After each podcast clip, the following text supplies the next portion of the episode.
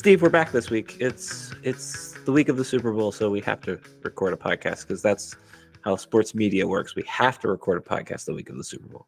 Well, then we're doing our job. It's great. Okay, great. Our our job that we get paid a lot of money for. Checks come every day. It feels like uh, big checks. Um, no, we do this because we love it, and I get to spend an hour or two with Steve every every week. Uh, this is the Stuff Somers Says podcast with Steve. With Steve. Steve, we will talk about the Super Bowl as I unplugged my headphones by accident here, but we will also talk about um, Brad Keen, who joins us on the podcast. Brad has a great career journey um, from working in college athletics to working on college athletics in a different capacity through multimedia, aka Learfield, and now he works on the other side of all of that uh, with Highmark. Um, so we'll spend some time talking about that, his career journey, what success looks like looked like for him at Penn State, his success looks like for him now in his new job, and then um, after that, Steve, Steve and I got to talk about this Cael Sanderson thing because I think not a lot of people are talking about it, and that's not why we need to talk about it, but it's just it, it's it's right up our alley. Um, and then we will, of course, touch about talk about the Super Bowl um, with our traditional Super Bowl prop, prop bets uh, spectacular. Um, so go ahead and take a listen to the interview with Brad, and then we will be back after this. Steve, again, our booking agent is, is he's working hard. He's getting important people from around the world, around the sports world. I think it's a good way to put that. Mm-hmm. Oh, Steve already froze tonight. Oh yeah, my I, gosh, Steve. I, Darian, I'll, I'll, fill in. I, I don't. It, am I? You said important. Was I this week or next week? I just want to make sure. You're you're always important, you know, Brad. It's always important. important. anytime I get to chat with you. I'll make sure. Okay. I'll make sure. You know, All right. He is he is the manager of brand activation at Highmark Health. Um, he has also had stops at Wake Forest, Vandy, Penn State, and he was also, I think, my Nittanyville advisor uh, for yeah. at least one season.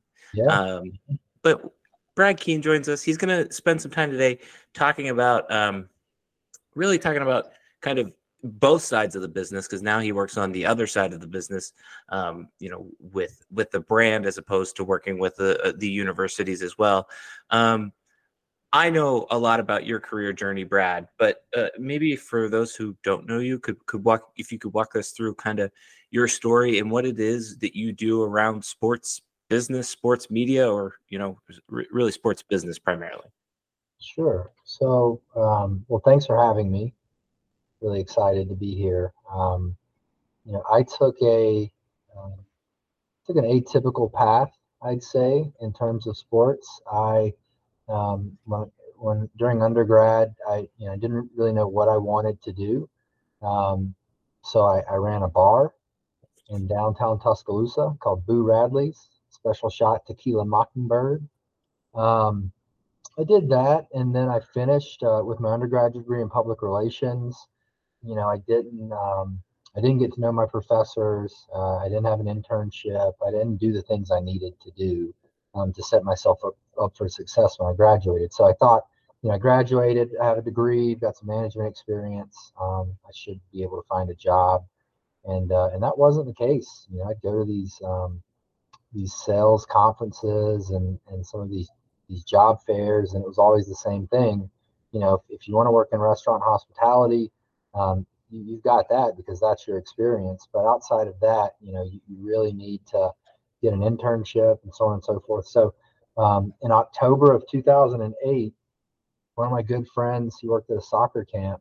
And I played soccer growing up, and um, they had a guy call out, and he um, asked if I'd fill in, and I did, and uh, started talking to the camp director, who was the graduate um, or head of the graduate department uh, sport management program, grad program in Alabama. He said, "Have you thought of working in sports?" I said, "I hadn't. You know, I love sports." And so I, I, met with him. That was a Friday. I met with him on Monday.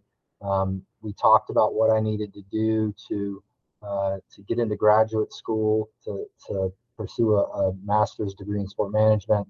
And um, and I left his office and my apartment was right next to the football stadium there, Bryant Denny Stadium in Tuscaloosa. And I remember walking back to my uh, or back to my apartment, walking back to my apartment and thinking, you know, it's kind of, you know, it's now or never. And, and so I stopped when I got in front of the football stadium and walked up the steps, uh, just banged on the door until someone answered and, and they asked me what I wanted. And I said, I want an internship. They said, What do you want to do? I said, You know, I'll clean toilets if that's what you need. And um, I went and got the director of marketing and uh, we had a conversation. And I started the next day as a marketing intern, um, you know, 60 hours a week unpaid, and all that fun stuff. And then um, started uh, started the graduate program in August of 2009. And then at that point, um, uh, from that point on, landed uh, at Middle Tennessee State in Murfreesboro um, as an assistant director of marketing, and then had an opportunity to go to Vanderbilt and handle football and baseball marketing efforts, which is really unique for an assistant director in the SEC to have an opportunity to do football. Uh, James Franklin was the head coach, so I think you know where this is going. Um, left left Vanderbilt, had an opportunity to take over at Wake Forest as the director of marketing and handle football and men's basketball as well as day-to-day operations. And then um, in March of 2014, got a call to um, interview for an assistant athletic director job at Penn State. Um, interviewed for the job, started same day as Sandy Barbour, so I think it was August 18th, 2014, and um, handled uh, you know oversight, marketing oversight for the athletic department, all 31 programs, but spent you know majority of my time focusing on football. And then in July of 2018, transitioned out of my marketing role into a sponsorship sales role with Penn State Sports Properties, so Learfield. So Darian, when you say you know both sides, um, it, it's actually like three sides. You know, I've got the athletic department side, then the the third party multimedia rights holder side of Learfield, and then in um, in November of 2022, uh, left Learfield and um, I went to work for Highmark Health, who just so happened to be my largest client um, while I was with Learfield. So I had a you know, had a like a four and a half year tryout for Highmark and um, and and left and and you know it, one of my for, one of my former bosses said you know it's really important to know what you like doing, but what's what's even more important is to know what you don't like doing and um, and I didn't like sales. Um, you know, I was I was good at it, but I just didn't enjoy it, and and you know, it, it really um, really gave me an opportunity to think about you know in terms of my my next career move, um, to think about what it was that I really wanted to do, and Highmark gave me that opportunity uh, as the manager of brand activation, um, and now I get to you know I get to activate both the Highmark and the Allegheny Health Network brand um, within these you know, major partnerships that we have with some of these major sports teams like the Buffalo Bills and Penguins and Pirates and Sabres, and still get to, to do some stuff with our, our college partners at Penn State and West Virginia, Marshall, Delaware, to name a few. And, and we're, we're now starting to really get into music. And so that's that's something new for me. And um, and so yeah, now I work brand side, um, and you know, gone kind of full circle and, and working for the department to then a third party multimedia rights holder to now brand side. And so being able to um, to have you know multiple lenses that I can apply to this job is um, you know I, I, think really beneficial um, for it's really beneficial for Highmark, but it's also really beneficial for me in terms of feeling um, you know uh, utilized and stretched and um, I you know I feel like every aspect of, of, of who I am in terms of my experience is being um, being tapped into. So feel very fortunate, and very fulfilled, and um, you know that all started with a, a, conversation on a Friday in October of 2008 after a, a soccer practice. Um, you know, and here I am, 15 plus years later. You know, math. I didn't PR, not math. So I think that's, like that's fine. That's fine. This is a communi- communications focused podcast, so right. we, we, understand. Well, yeah, we understand. That, that, yep. I graduated from the College of Communications in Alabama, so. Um, so I think there's so much there, and I think the main I, I want to hear from you on are specifically with your let's let's let's take a step back and go back to your jobs around Penn State. Um, mm-hmm. for the one where you worked for Penn State, what did your day to day, not necessarily day to day, but game day look like? And then how did that differ when you stepped into the Learfield role? Because I don't think a lot of people realize Learfield is a separate entity of, of Penn State in some some capacity. Right. So Yeah, so game day, um, you know, game day was um, game day was a lot. Um, you know, it was um, it it started it started early and it ended late, um, and it was I call it organized chaos just because you know you you would you would you would script out um, you would script out game day from start to finish from like a marketing and promotion standpoint. So um, you know making sure that um, you know that that everything that happened outside of the venue happened when it was supposed to happen. So fan fest and people are showing up, and you're working with operations and event management in Nittanyville, and um, you know you're just kind of um, making sure all of that is is is running accordingly, um, and that changes you know based off of the game, and you've got game time and theme and weather and all all all other types of things, and then once you get in venue, you know those athletic experiences are scripted. Um, they're scripted down to the second, and and you might you know you might not know that, and that's the goal. Um, is is to create an experience and to create an environment where um, you know you're kind of swept up in it, and and you don't you don't realize until after the fact that you've been swept up, and, and at, at no point are you questioning like, why am I yelling this loud, and why am I feeling this emotional over this thing and, and what you don't realize is that there's somebody you know, on a headset um, in a press box somewhere, kind of pulling all these strings and hitting all these buttons and making sure that, you know, for Penn State specifically, that you know, Zombie Nation hits at the right time and the intro video hits at the right time and the blue band takes the field at the right time and the fireworks go off and um, and all those things. And so, like I said, it, it's scripted. You know, everything's scripted. And you make sure that um, you have your your fanfare elements. You make sure that you have your sponsored elements. Um, you know, you, you you are the director and the producer, um, and the playwright and the costume designer, like all those other all those other analogies.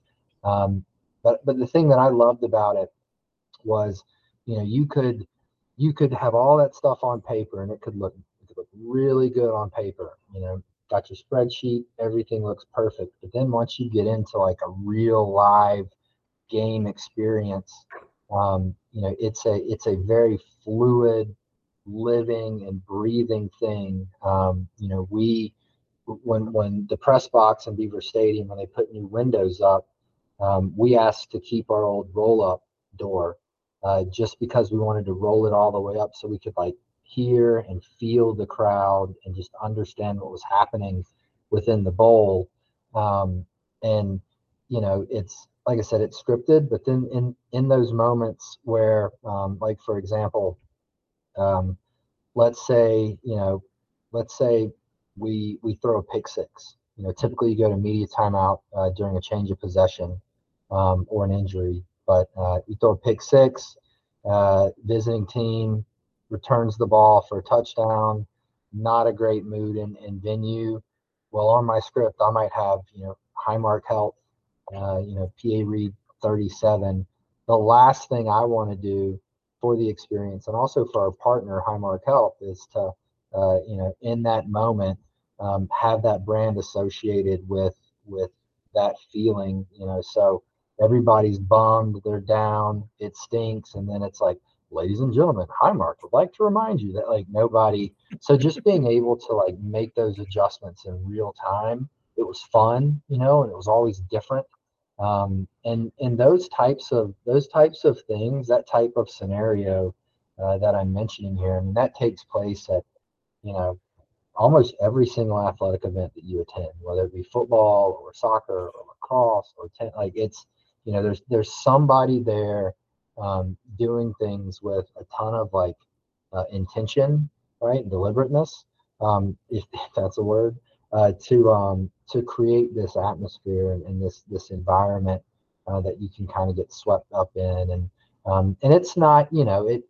Look, a lot of the same things I did at Wake Forest, I did at Penn State, and it's completely different, right? So it's there are a lot of variables, and um, you know, the the fans and the students and everything really has to kind of like come together at the right time. And uh, Penn State's one of those places where it happens, and um, we're very fortunate to have been able to be a part of it. But you know, it it does um, it does wear on you. You know, I mean, I I I did that for football, um, you know, beginning in I think it was like at Middle Tennessee State, September of 2010. And so, you know, I, I did that every single game day for eight years Wow. at four different schools. And, um, you know, it, yeah, it, it's very stressful and it does wear on you. Um, and there are very few people that uh, experience that with you. And that's a special thing. But, um, but, but I wanted to, you know,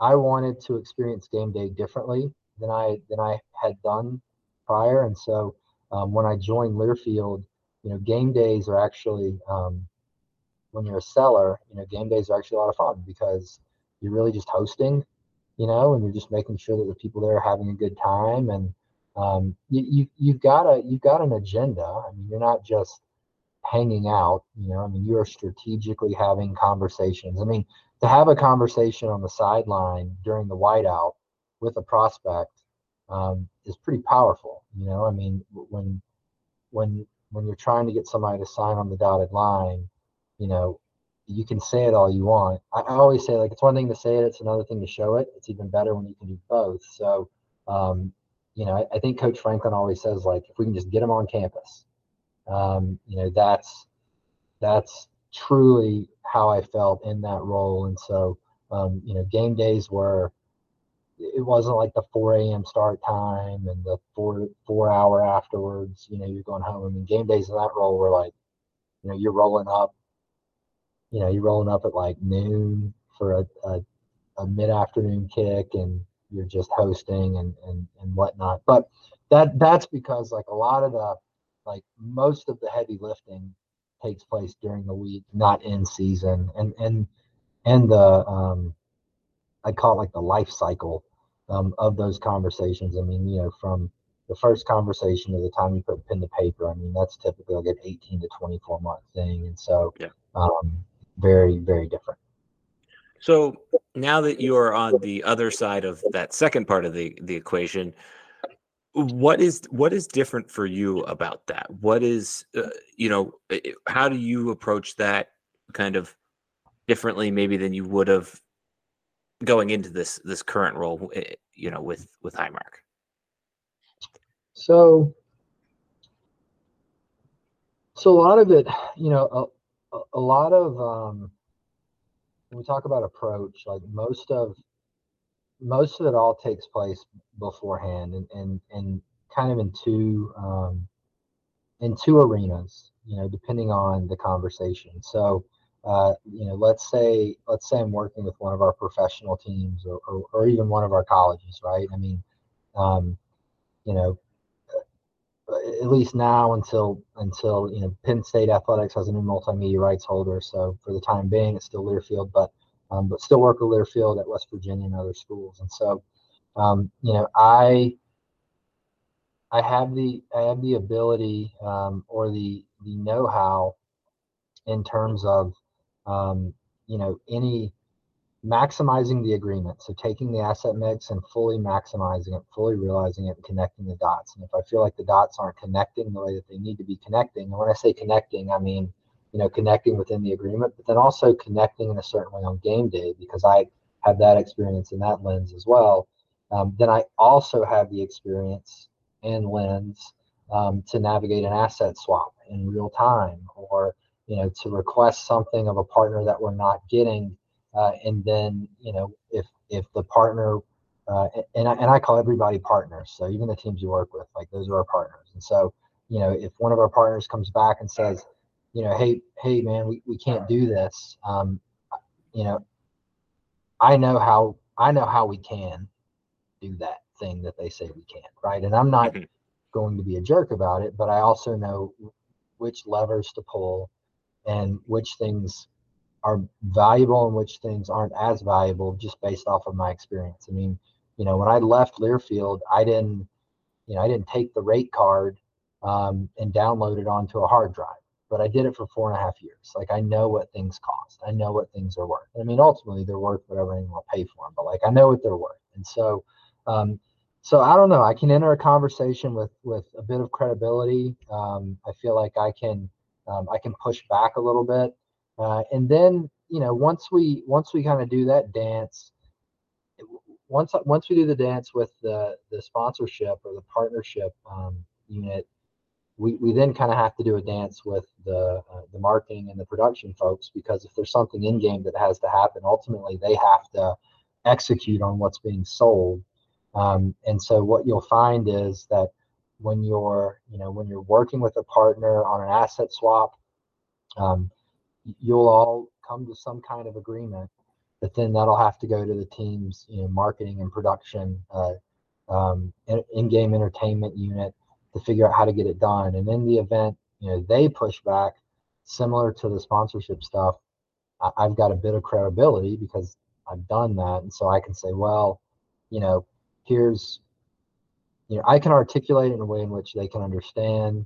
Um, I can anticipate um, questions or concerns that they'll have because I've had those same questions and those same concerns. And so, you know, I truly can um, has have a positive impact um, on the relationship for all parties involved because of my experience. And, um, you know, I, I actually, um, I don't go, I mean, maybe like a handful of times, but I get to work with all these, these great teams and, you know, we have these, these great partners and I get to travel quite a bit, but I don't go to the athletic events. Um, I choose not to, you know, I, um, I just needed a break, you know, I mean, it's, it's like, it's complicated. Um, you know, it, it just it, it, I just spent so much time doing it that um, you know I, I guess it's like anything, right? Like if you if you do what you love, that's great, but at some point it'll become work. And um, for me, that's what happened. You know, I just lost my love for sport, um, and I just needed a break because when I would go, you know, if if I'm in venue and I'm at a game, like I'm I'm watching it like I'm on headset again you know, and mm-hmm. I'm just critiquing everything and I'm not yeah. able to enjoy it. So, um, so I think for me in this current role, I mean, that's the approach. A lot of it happens, um, you know, in the off season. Um, and a lot of it, um, a lot of it revolves around me kind of leaning into both my experience in sponsorship and then in marketing um, to find a solution that that is kind of like a win-win-win for everyone you mentioned your experience, Brad, and, and I wanted to ask about the high of being in an event, but you're not going now. So what is what's the feeling like when you know you've done a good job and, and what what are those moments that would have been comparable to the home team making the pick six and playing the right announcement? Yeah. Um, well, I mean, it, it, it, it isn't comparable. Um, I mean, it's, you know, it's the, the, the experience that I had um, in in marketing is is probably unlike anything I'll ever experience again. But I think that was, um, think that for me that that that was a problem. And what I mean by that is, um, you know, not to um, not to make light of addiction, but um, but I but I was kind of addicted to that high. You know, like I I was never home. Um, you know, at that point, I didn't have a family, but I, but I was married, um, and I just knew that I couldn't control my own um, self to continue to do this, and also be, you know, a, a good husband and, and, now a good father to two boys, and um, and so you know those those experiences, um, you know, are like I'm not trying, I'm not chasing that. You know, I'm not chasing that. I, I know that I'm not going to get that. I mean, even in sales, even when you even when I make a big sell, um, you know, that was great, but it, it really didn't compare. In this role, you know, I think for me, um, you know, I'm I've set the right expectations, so I'm not chasing that. Um, you know, but but what I what I am doing is you know, I'm redefining, I'm redefining who I am and redefining my identity. Um, and, and, and I'm not saying it's comparable, but this job, you know, this job allows me to do that and gives me the space to do that. And so some of the things that I feel really good about, um, you know, I'm, I'm, I'm, I'm leading a team again, which is not something I did at Learfield. And so to be part of that um, process with, with, with teammates is, is, um, is very gift giving and gratifying. Um, you know, I'm I'm learning a it's my first corporate job, so you know I'm learning learning how to navigate that, and that's exciting. Um, you know, we'll say something that uh, I mean, it, I, you could say it's comparable. So in January of 2023, I went to um, I went to Pittsburgh. Highmark's located in Pittsburgh, downtown mm-hmm. Pittsburgh, on Fifth Avenue place. Big 33 story high rise, right? Skyscraper, whatever you want to call it. Um, and um, and I remember I remember walking out of my hotel, which is right across the street, and um, and then walking out of my hotel, I, you know, and I, I looked up at the building, and I was just kind of like, you know, look at you, man. You know, like you made it. You had a had a pea coat on. Um, I, I looked. I mean, I you know, I made it. Like I felt very, um, you know, I felt really good about the choices I had made. I felt really good about where I was in that moment, um, and felt very fortunate and appreciative. And you know, I think you know that for me, that moment was probably comparable, um, if, if at all. Um, but in terms of the job and, and some of the things we do, I mean, you know, it's it's um it's great, it's cool, but um it's just different because you know so much of my identity is wrapped up in something else, you know, that isn't my job. Um and so, you know, I I, I don't know. I mean, I'm not, you know, it's almost like vocation versus occupation, you know, and so for me, this job has allowed me to kind of redefine and reprioritize and um, and diversify my identity. And I think that's probably the thing that I'm most excited and happiest about with this new job is being able to to redefine, uh, redistribute my identity, so to speak, um, so that I could be more well-rounded, you know, both personally and professionally. Whereas previously, you know, I was really um, I had all my eggs like in one basket, like a professional basket. Um, and I didn't know if I could ever change that. And um, and you know, thankfully, this job has given me the opportunity to do that. It's Cool. When you when you talk about in your new role now, you know, you know what the prices are, you know what this advertisement on the scoreboard costs, type thing. But how do you me- measure the return on investment um, there? And, and, and, is that uh, I, I, struggle with this because I come from the e-commerce side where I have a ROAS, right? And I can see we made this much revenue, we spent this much ad dollar. This is it's a little bit harder to do that, particularly with a brand like Highmark that's also an insurance brand that kind of everybody sort of needs insurance. So what does success in terms of metrics look like for you in both overarching company, but also maybe you know that single event went well because we gave away this many things?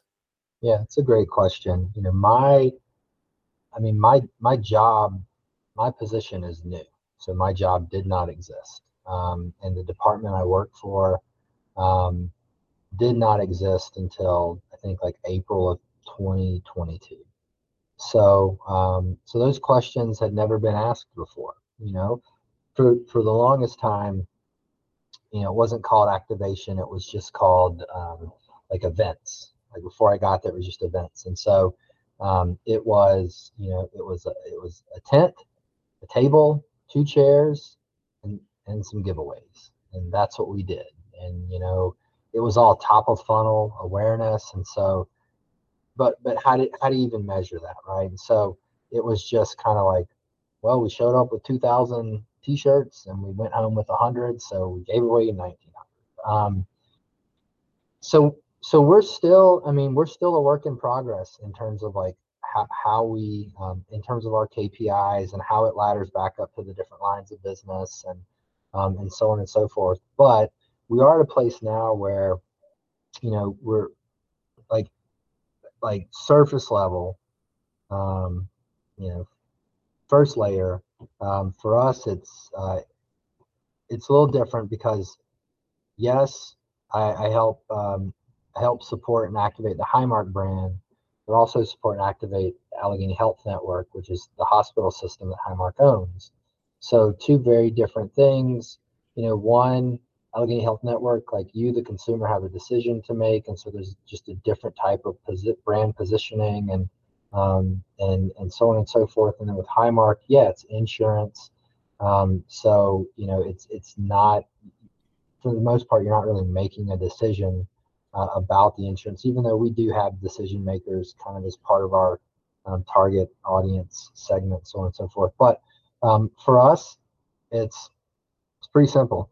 It starts with reach and reach and engagement, um, and then um, you know we put a percentage on it. So Highmark, the the insurance side, we are in um, you know we are in four states, and we and those states are broken down into markets, and so we cover all of West Virginia, all of Delaware, and then um, Western PA, Central PA just entered the Philadelphia market, so Southeast PA, Northeast PA, Western New York, Northeast New York, um, and then Erie, and I'm sure I'm forgetting something, but um, but we look at those markets and we take the total DMA from each market and um, we assign a percentage to it and say, okay, you know, we we at a minimum have to um, you know have to hit a certain percentage of, of the DMA population within the market and then of the percentage we hit, we need to engage with, I think our metric's like 2%. So we need to engage at least 2%. So a lot of the stuff we pull from, we are pulling from like, um, you know, some, some best practices and benchmarks in terms of just media buy. Um, a lot of like, you know, we, like, we compare ourselves to direct mail as well in terms of some of those numbers, but, um, but reach and engagement. And then we've just started introducing, um, you know, we just started introducing some data capture. So, um, you know, we're about to roll out a couple of augmented reality interactive mirrors with the Sabres, the Penguins, and the Pirates. We'll do some data capture. We'll capture some primary email addresses. We've got some things that capture phone numbers. We don't know what we're going to do with this stuff yet, um, but first we're going to capture it, and and then and then we're going to tell a story in terms of how we're supporting some of the lines of businesses and um, and and and basically hand these leads over once we cross-reference members versus non-members. But to kind of go back to your question, I mean, right now we're, we're, we're simply looking at reach and engagement. And, and then, know, so 2023, we were just kind of just doing as much as we could. Well, well, now that we have some, some real numbers to, to look at as we go into 2024, we, we have, um, you know, I mean, we've got our goals, our objectives, and our tactics. And within our objectives, we do have reach and engagement percentages that we have to hit. And then we know which tactics we can use to, to meet those because we have a year's worth of data to pull from. Um, and then, you know, when, when we're doing projected reach for certain activations, um, we'll do that on the front end. And then on the back end, after the activation, we evaluate. We'll go in and we'll look at, you know, impression, impressions and um, those types of things. And, you know, we could always boost um, you know, we run a lot of social media sweepstakes, so we could always boost some things to make sure that we hit the numbers we need to hit. But that's where we're at right now, and and you know, and then at some point, probably next year, we'll figure out how to use this data that we're capturing, and then we'll also figure out um, in terms of engagement, we'll do like deep engagement, right? We'll start to really um, spell out and and define the different types of engagements we're looking for, and we'll put a value to to those. But right now, it's just um, you know certain percentage reach a certain percentage within market and then engage with a certain percentage of the percentage you, you, you reached um, and then tell a really compelling story around that and then just get like my boss says like every year is one lap around the track so you know just just get better every year even if it's just one percent um, and so you know 2023 was was the first year in in this role and it was all about kind of um, making sure we had the the data we needed so that we could um, do what we needed to do in 2024 and, and hit some real definitive objectives. Um, but then keep it to, to your point, to keep it simple though, because it's a huge organization. Healthcare is very complex, um, and you know it, it, can it can be overwhelming at times. And so we wanted to just keep it really simple for our team, uh, really easy for us to articulate, um, and and you know, with marketing, I mean, it's storytelling, right? Like we live in the gray, so um, you know, it's it's easy for us to tell a compelling, positive story with um, with those objectives, um, and and that's we're, we're building we're building the plane, building the plane. That's a good way to put it. A good way to put it. Yeah. I, will leave you with this then. I guess uh, kind of going off of that a little bit and, and just kind of maybe put a bow on everything, but why? And the answer might be as simple as there's a lot of people that pay attention to it, but why is sports such an important vessel for marketing for brands? So, um, what a question, man! What a question, right? Sorry. It's almost like it's almost like I've never been asked this before when I'm selling sponsorship. Um, so I mean, you know, it's, I mean, it's. So some of our brand sub measures like joy and emotion. Um, you know, you think about you think about when and where you're the most passionate, right? And so, you know, in terms of in terms of like why a brand wants to uh, partner with like a Penn State. Um, so there's a certain affinity, right? A certain affinity and emotion that you feel. Um, you know, when, when you're you're a Penn State alum, when you when you come back to campus, when you go to a game, um, we're we're trying to we're trying to transfer that same affinity and emotion you feel for Penn State. We're trying to transfer that to our brand. Um, and you know, it's there there are very few ways to do that on your own, right? Like especially if you're like a, a healthcare company. I mean, even think about State Farm, right? Like the, the Patrick Mahomes commercials have nothing to do with State Farm. Nothing to do with State Farm, right? But but people people remember them People love Patrick Mahomes. People love Patrick Mahomes, Andy Reid, that whole thing.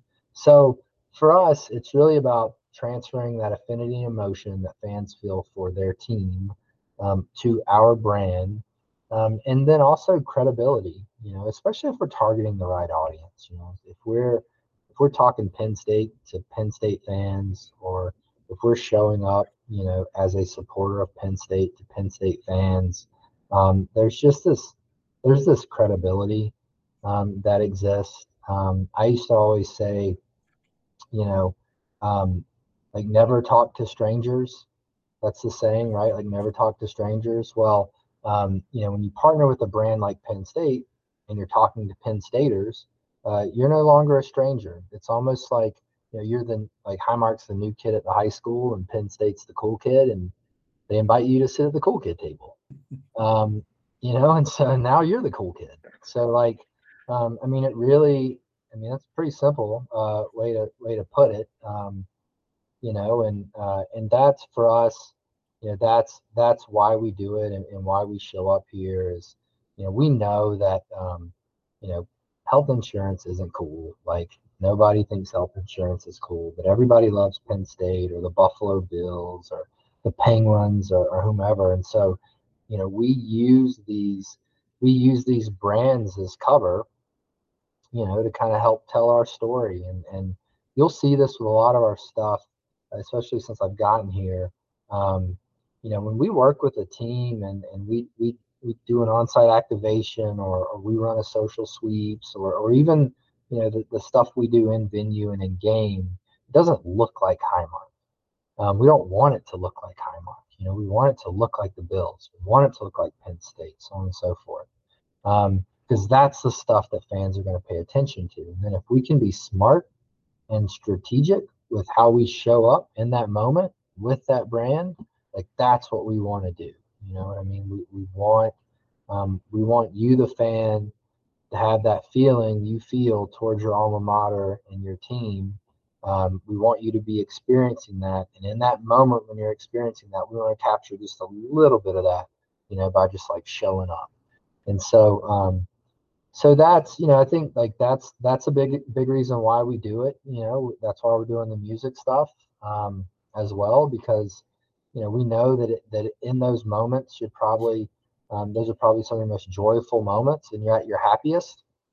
And we want to tap into that um, and we want to, you know, we want to kind of ride the coattail, so to speak. Um, and that's, you know, that's really, that's really why, that's why we do it. Um, you know, we could certainly, um, you know, we could, we could go buy a bunch of impressions, and, um, you know, we could, um, you know, we could, we could really, we could cast a really wide net uh, in terms of the funnel. But um, but for us, you know, this is this is where we want to show up. And and then the the last thing I'll throw out there that we're just now kind of starting to explore, especially in the Philadelphia market, is you know it, it's also a un, unique way for us to show up in terms of community and community support and just extend the relationship beyond the the game and the game day experience and the sport itself. You know, it it it allows us because everyone in the community also loves Penn State or the Bills or whomever, and it allows us to um, tap into and facilitate, support, you know, some really amazing, uh, amazing stories. I, I, think last last uh, Jan- January um, there was a, a, gentleman, a mechanic in Buffalo, and um, it was in the middle of a blizzard, and his car broke down. The mechanic's car breaks down in the middle of the blizzard, um, and he he went door to door offering people money to come in, and no one let him in. So he broke into like an elementary school, or junior high, or something. Well, then he also saw like a couple dozen people stranded as well, and he went out and he like he saved their lives. Like he brought them out of the blizzard into this school, and um, we surprised him. Thurman Thomas uh, is someone we work with with the Bills, and um, we surprised him with Super Bowl tickets at his shop um, for being for being a hero. And you know, because we partner with the Bills, we're able to do those types of things that extend beyond game day and extend beyond you know the, the typical uh, asset list or whatever. Um, and that's a great story to tell. But man, on the on the back end of that, I mean, you know, that story, that gentleman um, was on, you know, Good Morning America and CNN and Fox. I mean, we realized over twelve million dollars of like unpaid media, wow. um, right? Just because of that. And so, um, you know, there there are a lot of reasons why we partner with teams, um, and you know, we're uh, we, we feel really good about the relationships and the partnerships we have. And like I said, in music, we're just getting started, but um, but everyone's different. I mean, everyone's got their own reasons for doing it, you know, and, and why. And um, but for us, it's really just tapping into that that affinity and that emotion, and really partnering with the team to kind of like go all in on on what what that team's all about, and, and, and really be part of that community. Awesome. Cool. Uh, that's all I have for you, Brad. I really appreciate your time and, and kind of giving us a little bit of insight, peek behind the curtain, because this is something Steve and I talk about a lot on this podcast. So, um, you have anything you want to plug? We always ask people if they want to plug something. I, I guess you can plug Highmark here. Count our yeah. views as unpaid media. You want to plug some warmer weather, man? Blizzards. Yeah. You need some warmer weather clients. Yeah, I know. I, I know. Tell me about it. Tell me about it. Um, no, I mean the well, like yeah, I mean this is I would say for like for like the students listening, right? Like I mean I'm assuming there are a lot of students that probably listen to this, right? So um, we hope. You know, I so I actually I actually adjunct at Penn State. I teach um, I teach uh, marketing of recreation services with the College of um, or with Recreation Parks and Tourism Management, so RPTM 410. And um, you know, every every semester, I I ask the question at the beginning, the first day of class. You know, show of hands, like who wants to work in sports? And I mean, I'm six semesters in, and I would say like 90% of the class raised their hands. And so I spent a lot of time talking with them about like, you know, what that like what that entails and like how you actually do that. And so, you know, the one thing I'd want to say is you know if, if you want to work in sports like it, it's not like yes working in sports is difficult but actually getting into it like it really isn't that difficult um, you just have to do it um, you just have to put forth the effort you can go on any college athletic uh, website and you can find the staff directory and, and everyone's email address is on there and everyone's phone number is on there and you just got to do it. You just got to pick up the phone and call someone or send an email. Like you, you just got to do it. It really is that simple. Like they need help. You know, most athletic departments are understaffed and like they need help. Minor league teams, same thing. And so, you know, for for those students that want to work in sports, I would I would really challenge them and say, you know, like coming from somebody that's been in this business for quite a while, um, and you know, and know what I'm talking about. Um, if I'm telling you that it really is as easy as you like doing it, um, but you at a minimum like can't, then you're never going to work in sports. Don't waste your time. Like if you can't pick up the phone and call someone or email someone, like then you just it's not going to happen. Um, and so you know I I'm just a big advocate of, of of supporting students and helping students and you know there's only so much that that any of us steve i know you are darian obviously i'm sure you still talk to students but there's only so much that we can do i mean at the end of the day like you got to make it happen um, and you got to get over whatever it is that's holding you back. And um, if you want to, if you want to work in sports, then go work in sports. Like, you're the only one holding you back. So, um, so I just, I just wanted to to leave with that. You know, if anyone's out there, you know, listening and saying, "Hey, man, like that's awesome. I'd love to do that." Well, go do it. You know, like I literally walked up the steps of the football stadium and banged on the glass until someone let me in. you know, like Mm. just do it, right? Like Nike, just do it. So, um, so that, so, so yeah, that, that's it, man. That's it. Just got to make it happen. That's that's good career advice from Brad. Yeah, I didn't expect to get any career advice today, and here we are with Brad giving career advice. So, uh, well, thank you for joining us, Brad. Thank you for the career advice. Thank you for joining yeah. us. Yeah, no, thanks for having me. It's a lot of fun. Really appreciate it, and uh, hope you guys will have me back. Steve, I think the main thing that stood out to me was the emotion that comes into his job and uh, really all of his job and, and how it is whether you realize it or not the, those types of people that help create that emotion at a sporting event. Um, so that was really interesting to hear about. Um, and I think the other thing that was interesting to hear about was his career journey of kind of going from college athletics to kind of college athletics to really the opposite side, but still being, you know, tied, tied in. Um, what were some of your takeaways from our interview? I think it reaffirmed to me that Brad Keen is one of the best dudes I know.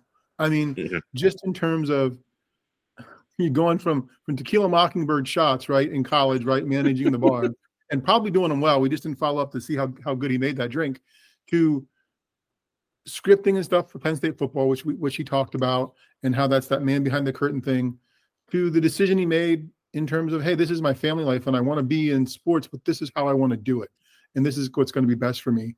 And he's a great idea guy, a smart guy, down to earth. Um, he's the kind of person I'm glad is in sports in some way, and I think where he's at is kind of the perfect fit for what he does now. So I, I that's it was just good to hear him talk about that stuff because I just like being around good people, and he's one of them. I think the thing that was was interesting for me to hear was, you know, like they in his role now, particularly, it isn't.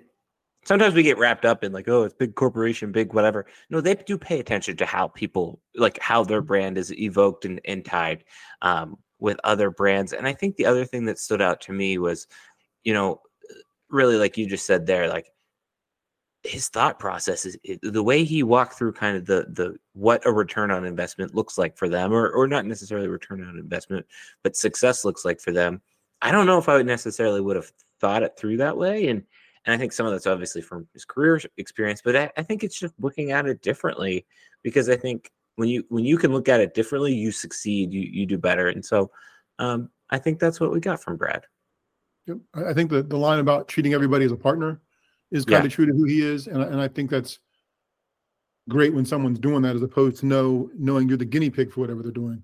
In Brad's case, it's okay, how do we make this a three win situation instead of a win win? And that, I think that's wonderful. Yeah. O- open and honest there. Um, okay, cool. Um, anything else you want to discuss with that interview? Nope. Glad we had him. Good dude. Okay. Good, good, good get by our booking agent as always. Again, we'll play more. Okay, we'll play more. Um, okay, we have to talk about this article from our dear friend Mark Wogenrich.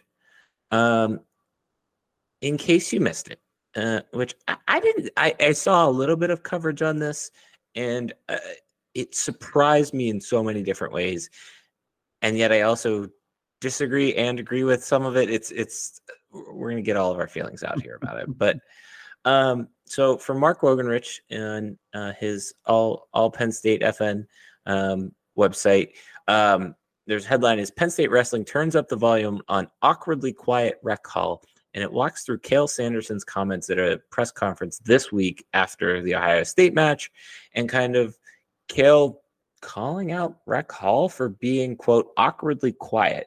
Uh, he says Rec Hall is like a is like awkwardly quiet. We need to make some noise in there. I did hear a couple people saying turn off the music. If people made more noise, we would turn the music off. It's just so quiet in there. And then he goes on to say, You could hear a four year old kid in the corner yell, We are. And if that's the case, it's too quiet. It's awkward. This is a sporting event. Let's make some noise there's so much to unpack in this quote because the first thing that, that surprised me is who said this. Like if, if if you presented this almost blank to me, you know who I would say su- suggest said this? Pat Chambers Kraft. and he. Oh, I was going to say Pat Chambers, yeah. but you say Pat Kraft. Um, I, why why Pat Kraft? Because I, I I know Pat Chambers is the basketball. I guess just because Pat Chambers is gone, but I just think Pat Kraft is. You know, we're looking we're looking for every way to make an atmosphere, make a dime, make it different, make a change, make it loud, right? Um, that's all. I just Pat Kraft wasn't Pat Chambers wasn't on my mind in in the wheelhouse like it was for you.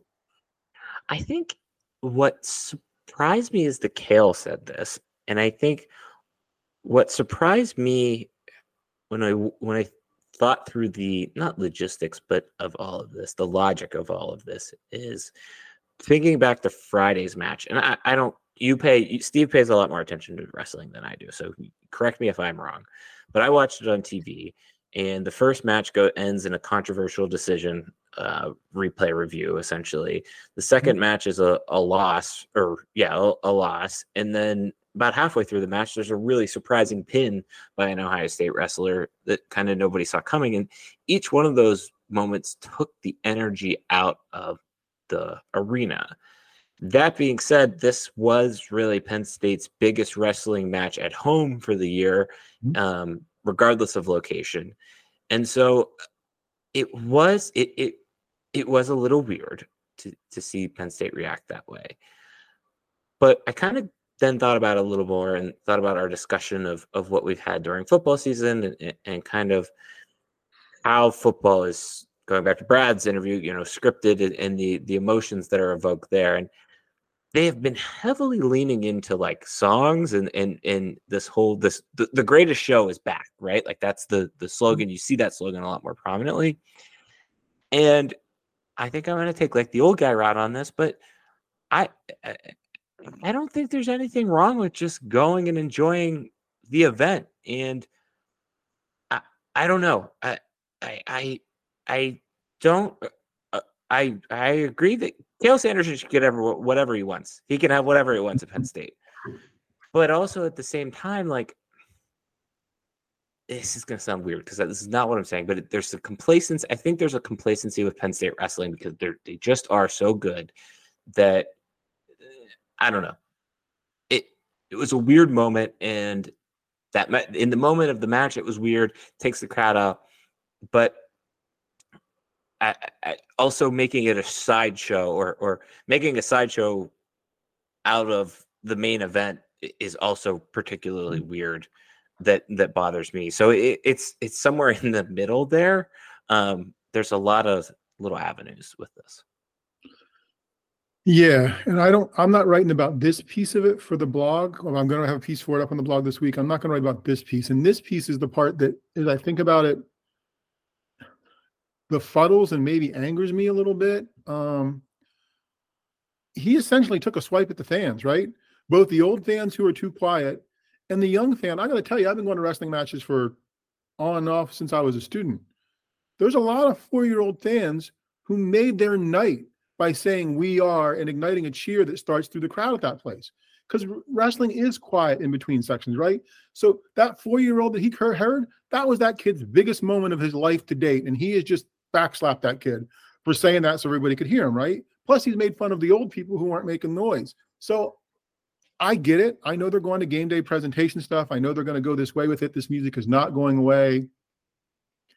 But I, it just feels weird that to get there you're going to dis- dismiss or diss the fans along the way.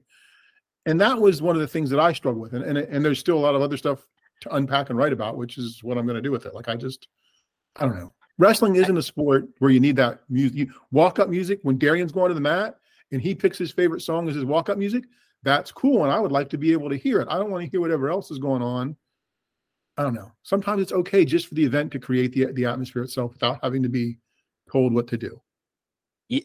That's perfect way to put it. That's that's a yeah.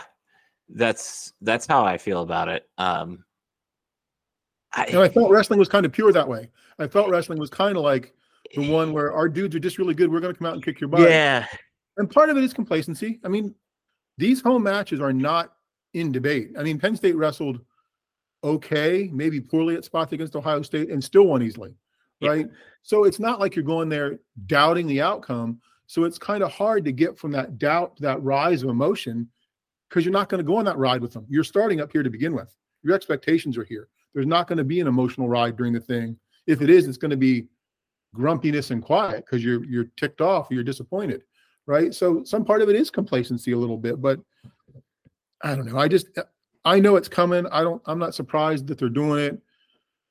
It just felt the way it came out, you were smacking your fans as you were going about it. And I just I don't know. That's not the way. But they're selling out.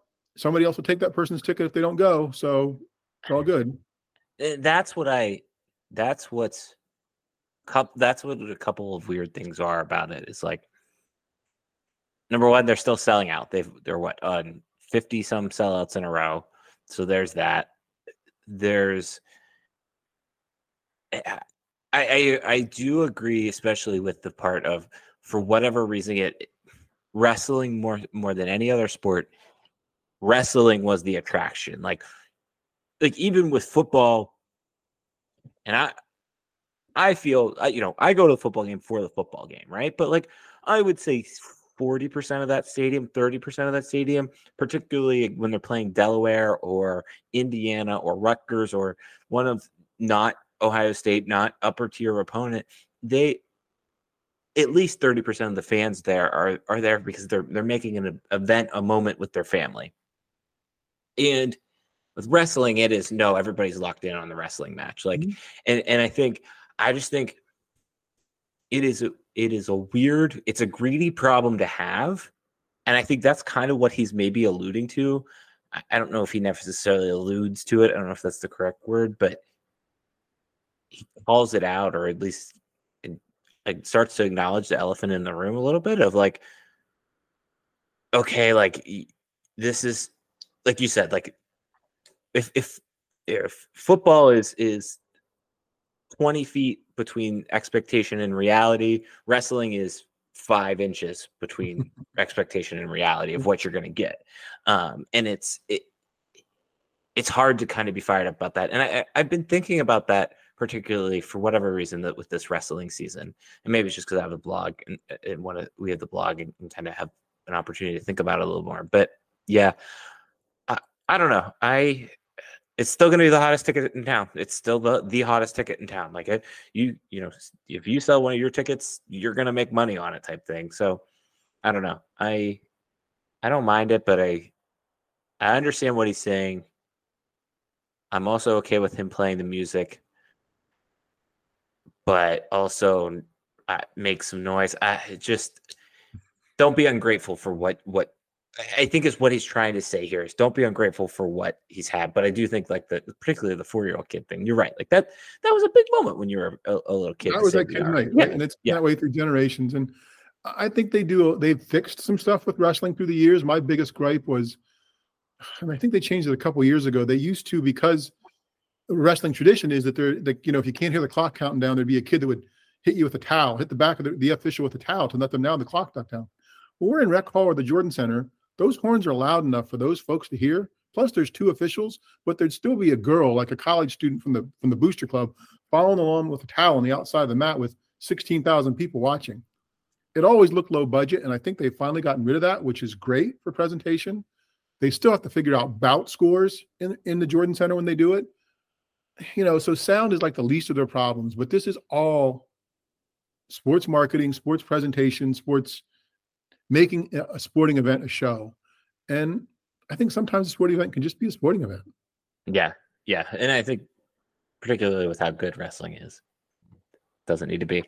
Um, okay, we feel. Do you feel a little bit better that you got that off your chest? I know. Yeah, I'm ready to do some betting. Tell me, tell me what I'm losing money on Super Bowl. Okay, all right. Um, our Super Bowl prop bets this year are brought to you by. Well, we don't have a sponsor. Number one. Number two.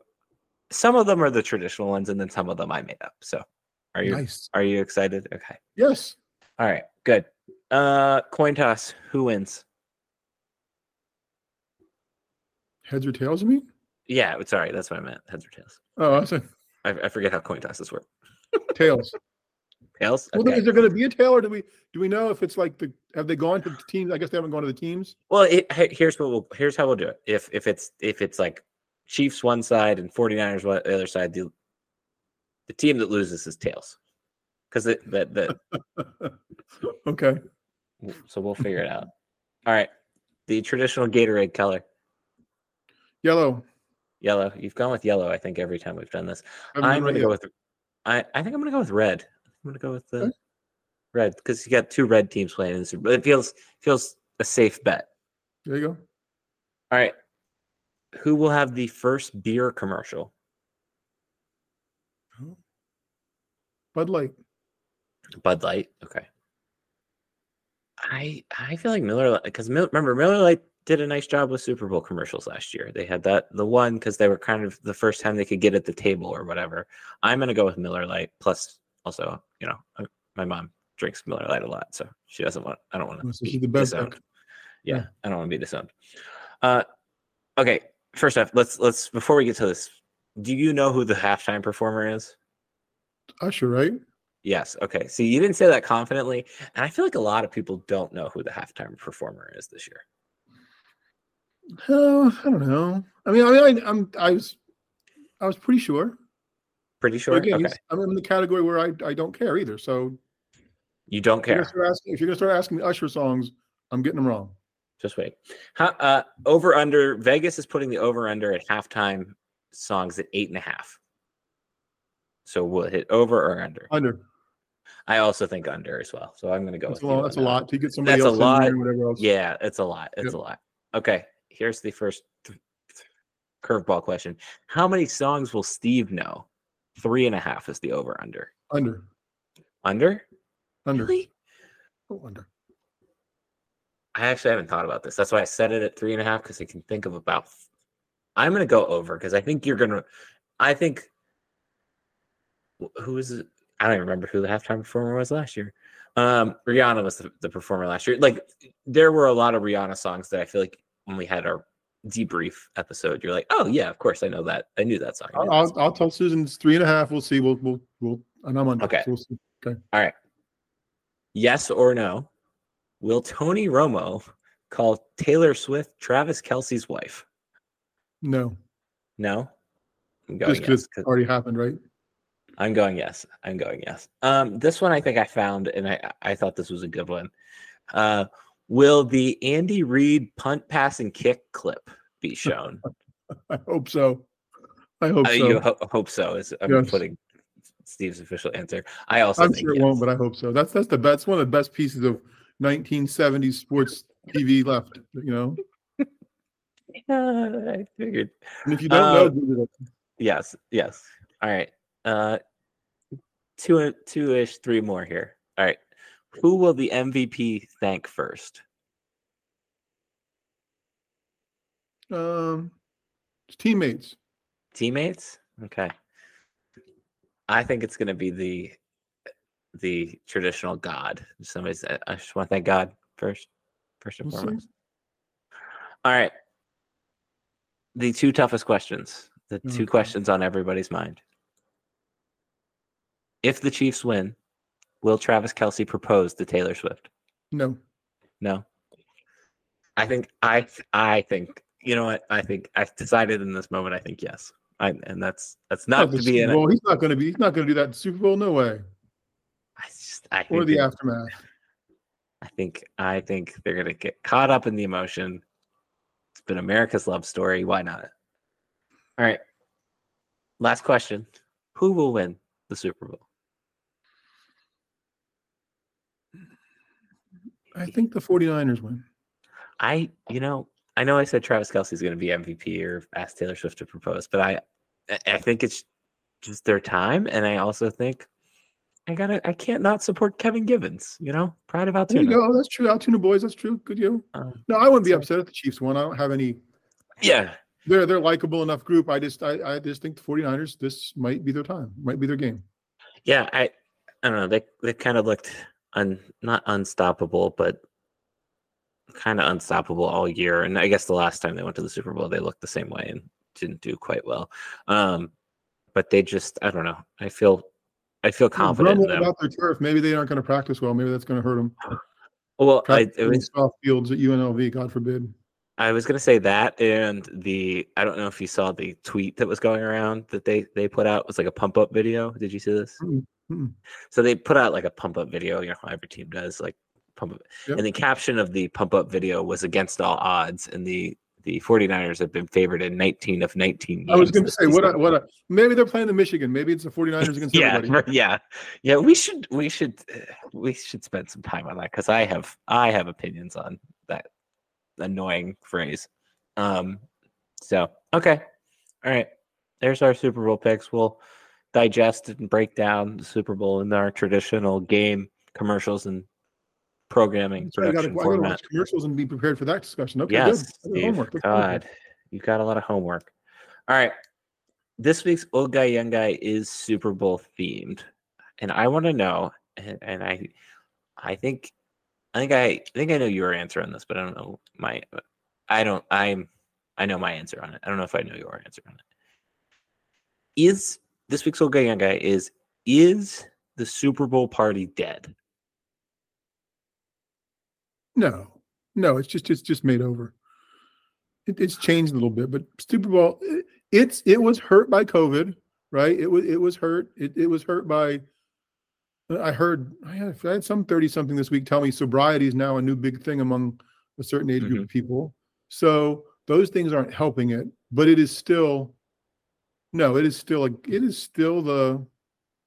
A top three or so gatherings gatherings slash an event thing of the calendar year So behind like thanksgiving christmas uh, maybe five halloween like it's it's it's a it's a holiday party So, will you be partaking in a Super Bowl party, or oh, will it God, just no be? i don't like people no Okay, that's that's what I was gonna. No. That's what I figured. Okay, no we only do that if you have to here's here's. I was thinking about this earlier, and I don't know why this popped in my head, but like, y- you said it there. Like, it used to be before COVID primarily, and and maybe it's because I moved away, right? Like moved uh, moved away. Even like, but even in college, we always still got together and watched the Super Bowl. We watched it at least one dorm, um, or at least one somebody's apartment, as many people could kind of cram in. But I was thinking about this, like the Super Bowl used to be. There are certain holidays that where you know you're guaranteed to see a family member, like your your one uncle that you don't really get to see, and it's always like that. The Super Bowl is one of those for Yep. however many years, a- and and it kind of, I don't know, I I don't know a lot of people my generation that are going over to a friends or families in the same way we used to to to watch Super Bowl. I think everybody just kind of wants to go sit on their couch. Like I I I hate watching the Super Bowl with anybody that that isn't my wife and my dogs yeah, it was always tough right when you couldn't watch it when people wanted to have something else going on that was yeah, yeah. I want to watch the game. I want to listen to the commercials. I want to listen to the halftime show. I want to. no and the NFL, Yeah. the NFL would be okay with that right because more TVs right fewer people together more TVs more, more viewership in terms of devices turned on um I don't know I mean because now that you say that I guess I don't know a lot of people that are doing it and probably like a church or social group would do one somewhere we invited What's- people over they're out of town like so we would have had a couple here but they're, they're going to be out of town um I still think it's top five or so of event I don't know maybe I'm wrong I was. let us know like, what was the last time you watched a Super Bowl with with in a, a communal setting? I guess 'Cause it's been a while for me. Probably three years ago. trying to think. I, don't know the game, but it's been three. Like last year, Chiefs beat somebody, right? So it was just us. Probably like three or four years ago. Maybe maybe it was pre-COVID. Honestly, it would probably been pre-COVID. Now that I say that. Okay. So four or All five right. years. No, I'm just curious. It's a good topic. All right. Um, that's it for this week's show. Um, look out for Steve's Cael Cael post this week. I'm I'm eager. I'm excited just based off some texts he was sending me today. Uh, we will be back next week. Appreciation for his success as a wrestler. That's all it is. Okay. All right. Um, then we will be back next week to recap the Super Bowl, like always, kind of our traditional, bigger, one of our cornerstone episodes of the podcast. Um, thank you to Brad Keen for joining us. A great conversation, really interesting conversation. We do appreciate that. Uh, in the meantime, we've got a website. It's called stuffsomerssays.com. On that website, there's a section which Steve will publish something to probably this week called With Steve. Steve. Um, we have email addresses. Mine is Darian at stuffsomerssays.com. Steve's is Steve at stuffsomerssays.com. uh, five stars, thumbs up, all of that. We really appreciate that. Mm, Um, I think that's it. I don't think there's any other housekeeping other than the one housekeeping thing that's left, and that's to tell you our Twitter handles, which mine's uh, at Stuff Somers Says. Steve says, At Steve Samspell. We're out of here. Enjoy the Super Bowl. Turn up the music, baby. Bye.